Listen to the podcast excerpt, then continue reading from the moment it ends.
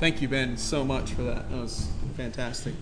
As I sang, as I was putting together the slides for this morning, I found this little slide and I thought, man, how, how amazing would that be? Like, this is, what is that? It's a fingerprint, right? Like, every single one of us in the room have a fingerprint, but each one of our fingerprints are different. They're unique. And how great is our God? How fantastic and how amazing and how majestic is our God that He made us.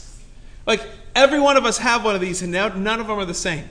They're an individual identification mark. When we're looking for fingerprints, when people are in trouble, when the police are looking for people, they, they dust for what? They dust for fingerprints because this is how we find the individual. We know the individual. And God created that as a mark, as a stamp to say, made by God. And so every one of us is unique in that. And so I'm just, I'm so overwhelmed and blown away by the majesty and the glory of who God is. And so this morning, what I, this morning's a little bit different. Um, I, as you, some of you know, I'm a part of a thing called Shepherd School, and it's a, it's been a two semester thing. We started this semester, and we're going to uh, end it in December, and then we'll start back in January for our second semester of Shepherd School. And one of the things I have to do tomorrow is I have to give a presentation, and we're going to talk about the faithfulness of God. And so, what I'm going to do is I'm going to give this a test run this morning with you guys. So you guys get to be a part of my test run for this um, this little thing that I have to read. But I'm I'm not going to just read this. I'm going to preach it this morning. So they they don't get preached at tomorrow. They just get read to.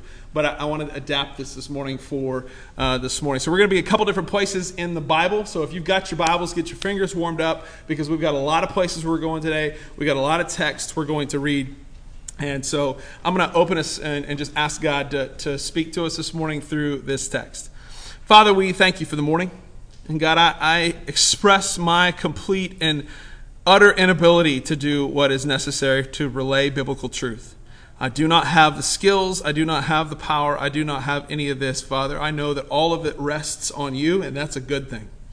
And Father, I ask that this morning that you would speak through me for your glory and for your purposes to bring your name much praise. We love you. In Christ's name, amen. Okay, so when I do open up the, the dictionary, I open up the dictionary because my topic that I had to handle or, or I'm going to work with is the faithfulness of God. And when I open the dictionary and read the definition of the word faithful, it says remaining loyal and steadfast, firm in adherence to promises, given with strong assurance, true to the facts these are just a few of the man made words that try to define and express the idea of faithfulness. But God's faithfulness to his children is incomprehensible, it's inexpressible. We do not have the words to express how faithful God is to you and I. But I can make this declaration clear and concise that Jesus Christ is far more faithful to me than I am to him. Can I get an amen? So uh, uh, he receives, and because of that, as a result of him being faithful like this to me, he, Jesus Christ, deserves every ounce of glory that is due his precious name. If you guys got your Bibles, turn to 2 Timothy chapter 2 and verse 13. 2 Timothy chapter 2 verse 13 says this If we are unfaithful, he remains faithful, for he cannot deny who he is. This verse, when I read this verse, it causes so much joy in my heart to know that Christ continues to pursue us. He continues to come after us. Even when you and I have been unfaithful, Christ is faithful to continue to pursue us. God is faithful to forgive for his name's sake. He is faithful to forgive not because I deserve to be forgiven, but rather because he deserves the glory. So Christ is faithful to continue to pursue us even when we are not faithful. Jesus is faithful to provide a way out of temptation. Like, this is a glorious thing. How many of us ever struggle with temptation? Anybody? All right, I didn't know if I was the only one. Every one of us in the room has struggled on some level with temptation. 1 Corinthians chapter 10 verse 13 says this. that the temptation of your life is no different from what other people are experiencing. And God is faithful. God is faithful. God is faithful. He will not allow the temptation to be more than you can stand. When you are tempted, He will show you a way out so that you can endure. The Lord Jesus Christ is faithful to us even in providing a pathway to freedom out of our sinfulness. Isn't that just amazing? That the God of the universe provides for you and I a pathway into His freedom, into His righteousness, and in His glory. This is the amazingness of who God is. Like, think about this idea. Like, I think about my own sinfulness, the enormousness of my sin, the weight of my sin that is crushing, but God has been faithful to provide a path to freedom, even to a human being such as I am, even to a human being who is treacherous and treasonous. He has provided a pathway to forgiveness and to freedom. How magnificent and glorious does that make Jesus? Like, how amazing is that that He has provided that to me? I, think of the day in which you and I are living, and um, the idea of being faithful to anything, for the most part, has pretty much become an antique idea. Um, there are always, there's always something more flashy and more attractive that comes along to allure us away. I mean, we live in a throwaway society, amen? I mean, when this phone is obsolete, we trash it and go buy another one. When cars are run out of steam, we throw them away and get a new one. Relationships, we're even throwaway relationships right now. Like, we, if this one doesn't work, I'll get what's that old Jeremiah Johnson? I'm quoting him, the great theologian Jeremiah Johnson. Skin that in Pilgrim, I'll get you another one. That that comes to th- that comes to mind, but not with Jesus. Not with Jesus. This is not the case with him. He remains, he remains, he remains, he remains. He is steadfast he is true. He is faithful. Psalms 136 has the phrase, His love endures 26 times in that verse. And that idea in that text is that the repetitive, the, the repetitive nature of God's faithfulness to his children is inexhaustible. Like, think about that. The repetitive nature of God's love for his children is inexhaustible. You can never out sin the grace of God. Now, I'm going to stand here and tell you, don't attempt it, right? Don't attempt it, but I'm telling you that God's grace is greater than your sin. Amen? Charles Spurgeon said that the glory of God's faithfulness is that no sin of ours has ever made him unfaithful. That's great.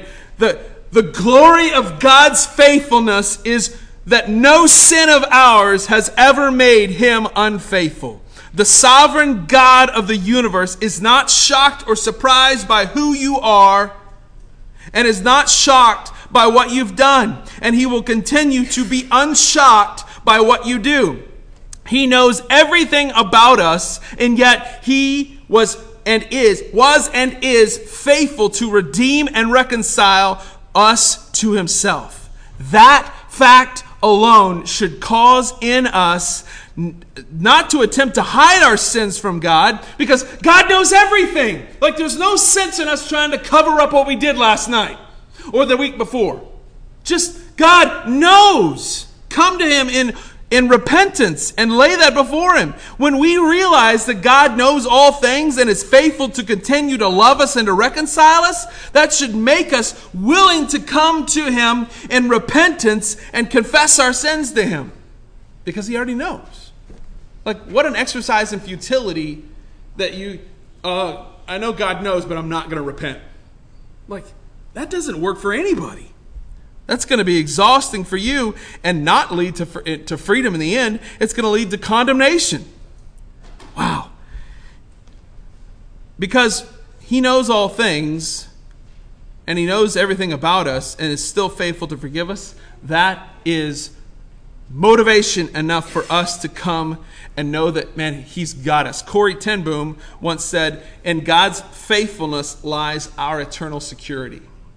In God's faithfulness lies our eternal security. When Christ forgives, he forgives completely. When God forgives you of your sin, he forgives you completely. That means the stuff you did in the past, the stuff you're doing right now, and the stuff you haven't even con- touched yet has been conquered by the blood of Christ.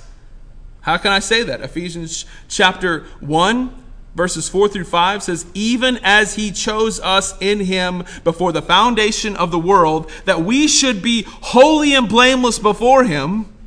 In love, he predestined us for adoption to himself as sons through Jesus Christ, according to the purposes of his will. Back to Sunday school this morning. Everything goes back to the purposes of his glory and his will. He, before the foundation of the world, he knew you and he chose you and he wanted you.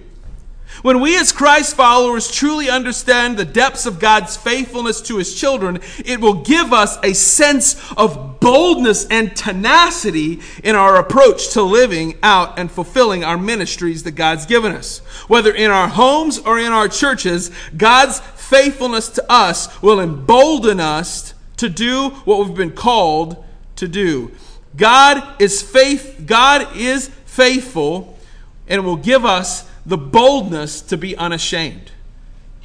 Paul tells us in Romans chapter 1 verse 16 that the gospel, the gospel of the Lord Jesus Christ has power unto salvation. And when we see the faithfulness of God to save his children, it should give us the boldness to tell those around us that the answer to everything in life is Jesus Christ. I know we Baptists, but that should get us a little excited. Like God's faithfulness to save should stir in us a sense of confidence and assurance unlike anything else in the world. Because of God's faithfulness to transform the hearts of men and women, that should all the more embolden us to do our part that God has called us to do the faithfulness of Jesus' authority in the world should cause in us to understand that God will redeem whomever he wants to redeem. And that should cause in us a desire to take what God told us in Matthew chapter 28, verses 19 through 20, quite literally. And we should be itching to play our, like, listen, you and I should be itching to play our part. Like, we should be, man, God, put me in, coach. What's that old? Put me in, coach. Um, I remember. You guys remember that old song? This couple, it's a couple days ago. Put me in, coach. I'm ready to play. Like I'm ready to go. I'm ready to do this. When you read what Jesus said, He says, "Go therefore, make disciples of all nations, baptizing them in the name of the Father, the Son, and the Holy Spirit, teaching them to observe all that Jesus has commanded you." Like that should give us an emboldened sense. Listen, even in the midst of the calamity, like God gets who God's going to get. God, he wins. Jesus wins in the end. And he's like, listen, he's coming for some of us. He's going to get us. Come on, I'm in. that should cause us to have some, some excitement in our bones to know that Jesus Christ will conquer this sin filled, fractured, messy world, and he wins. Even in the midst of calamity and trials, God is faithful. The world may fail us, people around us might let us down, the economy might falter, the dollar bill might not remain the strongest. Amen. but the faithfulness of the Lord Jesus Christ in the midst of all these circumstances of our life are built and set up in such a way to mold us and to shape us into His image and to never let us down. The Lord Jesus Christ, even in the midst of calamity, will never let you down. Lamentations chapter 3, verses 22 through 23 says, The steadfast love of the Lord never ceases. His mercies never come to an end. They are new every morning. Great is that faithfulness. As I wrote this out, I could that song was great is thy faithfulness. Great is thy faithfulness. Morning by morning, new mercies I see. Amen. Like this is where that, that song came from this verse, where you see every morning, great is thy faithfulness. You're there, you're in the midst of all things. And as you and I walk through our day, God is in the middle of everything that you're doing, and He's using everything in your day that's happening to you to cause you to be more like Jesus Christ. Everything you deal with, everything you walk through is to is designed for the Christian to mold you and to shape you into the image of the Lord Jesus Christ.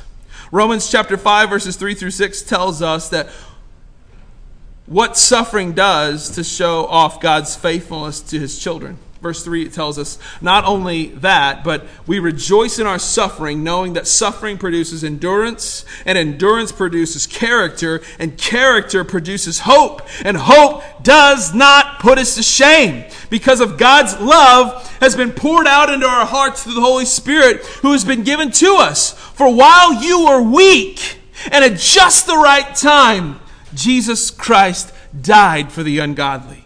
Whoa! Come on now. God is faithful to rescue us when we cannot save ourselves. And listen, we can't save ourselves all the time. Like, we, we're a mess all the time, right? I, I often think of modern superhero films and think of people who are in need of rescue. They are outgunned, outmatched, and hopelessly overwhelmed. And when all hope seems to be lost, and at just the right time, like the music, if you think of those movies, the music is just uh, ominous and it's over. It's, there's no way, they're about to die, they're about to die. And then all of a sudden, the music changes and the, sh- the key shifts, and all of a sudden, at just the right time, the superhero comes in and saves and rescues and redeems and sets everything right. This is the picture of Jesus. We cannot do anything to redeem or rescue ourselves from hell or from our own sinfulness. But Jesus, in his faithfulness, swoops in at just the right time to save us and save the day. David Wilkerson once said, our faith is not meant to get us out of hard places or to change our painful condition. Rather, it is meant to reveal God's faithfulness to us in the midst of our dire situation. Come on. God's faithfulness to us does not mean that He's always going to deliver us from the trouble, but what it does mean is that He is faithful to walk with us through our troubles and our trials. And when what is amazing is that God can do and does use our troubles and our trials to shape us into the image of Christ. Every single day that we wake up, every morning is a new opportunity to be even more molded into the shape and the image of Jesus Christ. James chapter 1 verses 2 through 4 says, "Count it all joy, my brothers, when you meet trials of various kinds, for you know that the testing of your faith produces steadfastness, and steadfastness has it, when it has its full effect, that you may be perfect and complete, lacking nothing. God is faithful to provide us with everything that we're ever going to need in order that we would be complete. Like that should cause us to get some joy in our hearts. How many y'all feel like sometimes you're not complete? Anybody? Come on. God's given us everything that we've been given to make us complete. Those troubles you're walking through, those trials you're walking through this morning, they're meant to mold you and to set you in a position where you're complete and lacking nothing. God is faithful to provide us with everything we need in order to be complete. Woo!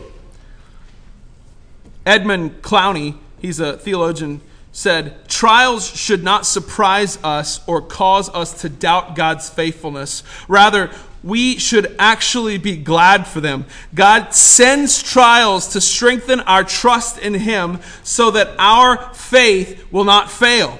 Our trials keep us trusting. They burn away any and all self confidence and drive us to our Savior. Furthermore, when you and I, as believers, walk and understand the truth of God's faithfulness, our response will be that of Romans chapter 12, verses 1 through 2. It says, I appeal to you, therefore, brothers, by the mercies of God, to present your bodies a living sacrifice, holy and acceptable to God, which is your spiritual act of worship.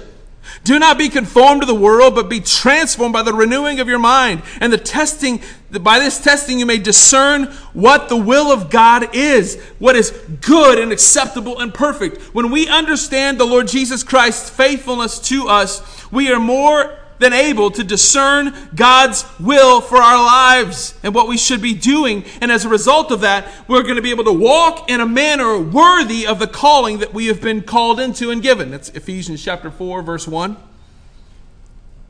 We will long to be transformed by God's faithfulness rather than being conformed to the world's filthiness. When we trust and understand God's faithfulness, it will transform us into what He wants us to be, and we will not be conformed into the world's filth. Whew.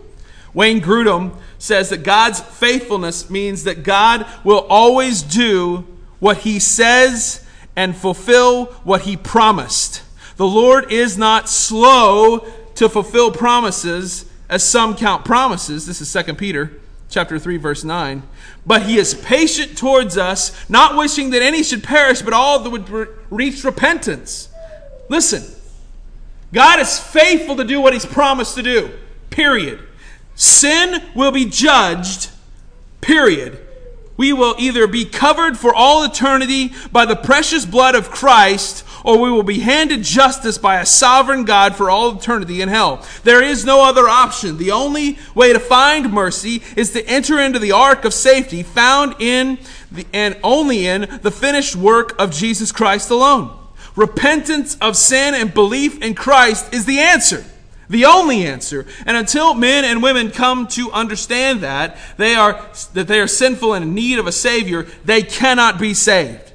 No one can be saved until they truly understand how egregious their offenses are against the God who is holy. God is faithful to either save those who believe in him or he is faithful to judge those left to their sinful natures and desires. God's faithful to his promises. He has made a promise that he will either save those who believe or he will judge those who don't. Period. God is faithful. And for our last point this morning, God is faithful to return for his own. And ladies and gentlemen, we are on the precipice.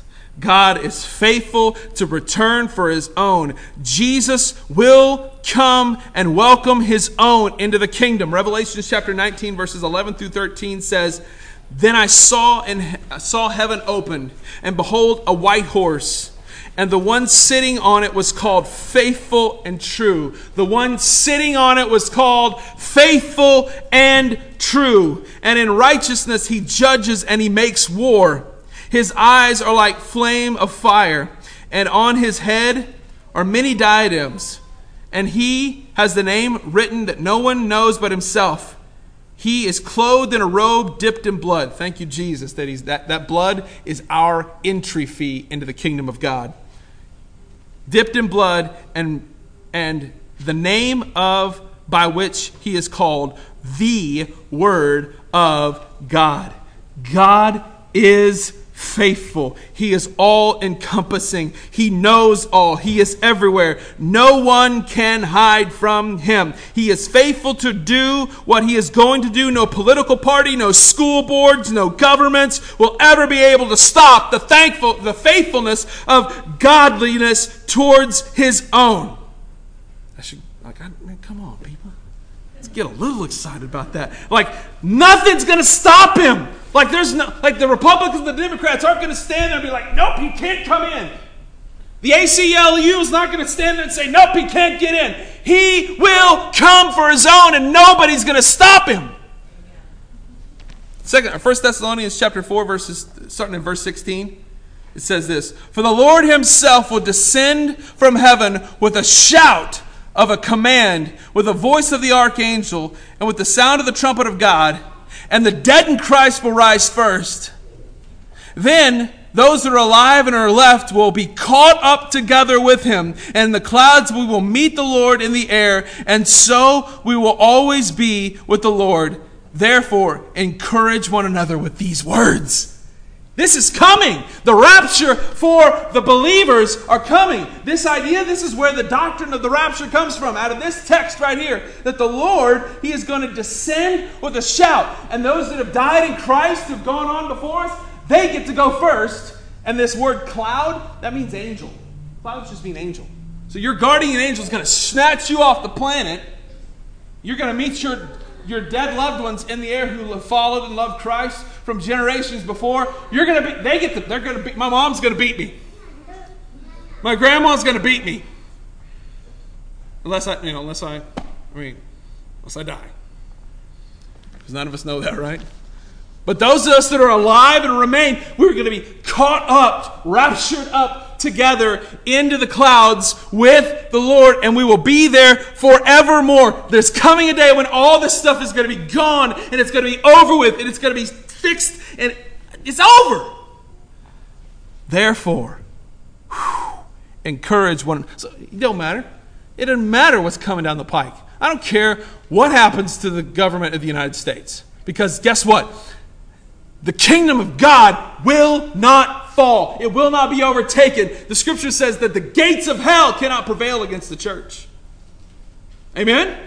Like that should cause in us and stir in us an affection towards the mighty and sovereign and holy hand of God that He is faithful to redeem and to come for His own.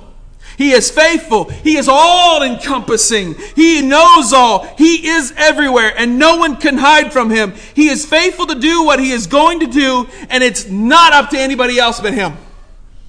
He is the one who is going to do this. And it should cause us as his children to get excited. What's the text tell us? Therefore, encourage one another with these words. So, guess what? I'm encouraging you this morning that I know it's dark out. But it's getting gloriously dark, and Christ is coming. Who's ready? What's that old song from the? Remember that old song? People get ready. Jesus is okay. Maybe, uh, maybe you guys didn't weren't into popular '90s Christian music, so I was. It's just one of those songs. But man, and, and I know like, this is the the world. The world's made a joke of the return of Christ. But I'm telling you, the signs are there. The, the, the, political alliances, the things that are happening biblically, all of these things are lining up for the return of Jesus Christ. And the question is, where do you stand? Are you going to stand in the faithfulness of God's love? Or are you going to stand in the faithfulness of God's justice? And I'm praying this morning that every one of us in this room will be standing in the midst of God's faithfulness to love and to redeem and to reconcile rather than be like, nah, I, know, I hear what you're saying, Pastor, but I'm going to try it on my own. How many of us have tried it on our own and it didn't work? Anybody? Anybody can testify to that? I can testify. I've tried it on my own and it doesn't work. That's what cracks me up with, with people today. They, they look at men and women, parents that have been faithful to the Lord Jesus Christ, and you got kids that are like, man, I know mom and dad were faithful to the Lord Jesus Christ, their life was good, but you know what? I'm going to try this on my own and do my own thing. And they burn down half the hemisphere. And they're like, man, I just, I, as I get older, I'm 43 next month. Um, I just come to realize my dad was the smartest human being in the world. Now, if I could go back to Caleb at 18, Caleb at 19, my dad was an idiot. At least in my mind. But now, as a 43 year old man, I'm like, Dad, you had it figured out. Their life was full of peace. He loved his wife supremely, he loved Jesus completely and he was faithful to preach the word. And still at 73 years old, he's still faithful to open the text and preach out of God's word and say, Thus saith the Lord. That's what we need. We need men and women who are faithful to follow the Lord Jesus Christ because Jesus has been faithful to us. We need to be faithful to him. Amen? Golly, that's so good. See, I went, that, that is not what I'm saying tomorrow. You guys got extra. Because there's like 20 of us that are reading our, our, our stuff and if I go, I mean, I'm gone 40 minutes, so uh, that would be a long night. So that's what happens when I don't stick to my notes. If I just stuck to the notes, we would have been out here in 10 minutes. well, guys, I, am isn't it good to know that God's faithful to us? Isn't it, isn't it good to know that God, He does, He cares? Second Peter chapter 5, verse 8 says, Cast all of your anxieties on Him because He cares for you. Like the Lord Jesus Christ, He cares for every one of us in this room. Cast your sins, cast your anxieties, cast your cares on Him because He cares for you. That's good news. That should, like, this is what I'm saying. Christians should be the happiest, most excited, most just joyous filled people I know. Because, man, the news that we have trumps everybody else's news in the world. Don't care who wins an election, my God's on his throne. And he runs this thing. He puts kings in, he takes kings out. He's moving people around like chess pieces. And that's my dad, that's my father. That's my father. That's if you're in Christ, that's your father. Our father runs the show. That gives me all the confidence I need to know him, that I know, that he knows me and that I know him I don't care what comes down the pike because 10,000 years I'm at his feet and I'm worshiping him with my hands in the air saying, God, you are amazing. You're great. You're fabulous. You're beautiful. And I cannot, ah, oh, I can't wait. Gets me excited to think about a million years from now where we're going to be. Ben's going to be over on a piano, just singing that thing out, singing. Be like, Ben, come on. Get excited, right? And guess what? You people, oh, I can't sing. All of us can be able to sing in heaven. He's going to fix that tone deafness. Woo! Jamie's like, I don't want anybody to hear me singing. Guess what? She'll probably have a beautiful angelic singing voice and be like, girl. Wait, she won't be a girl in out of this. See, this what happened. I closed my notes. It's going to get crazy now. Well, let's stand together.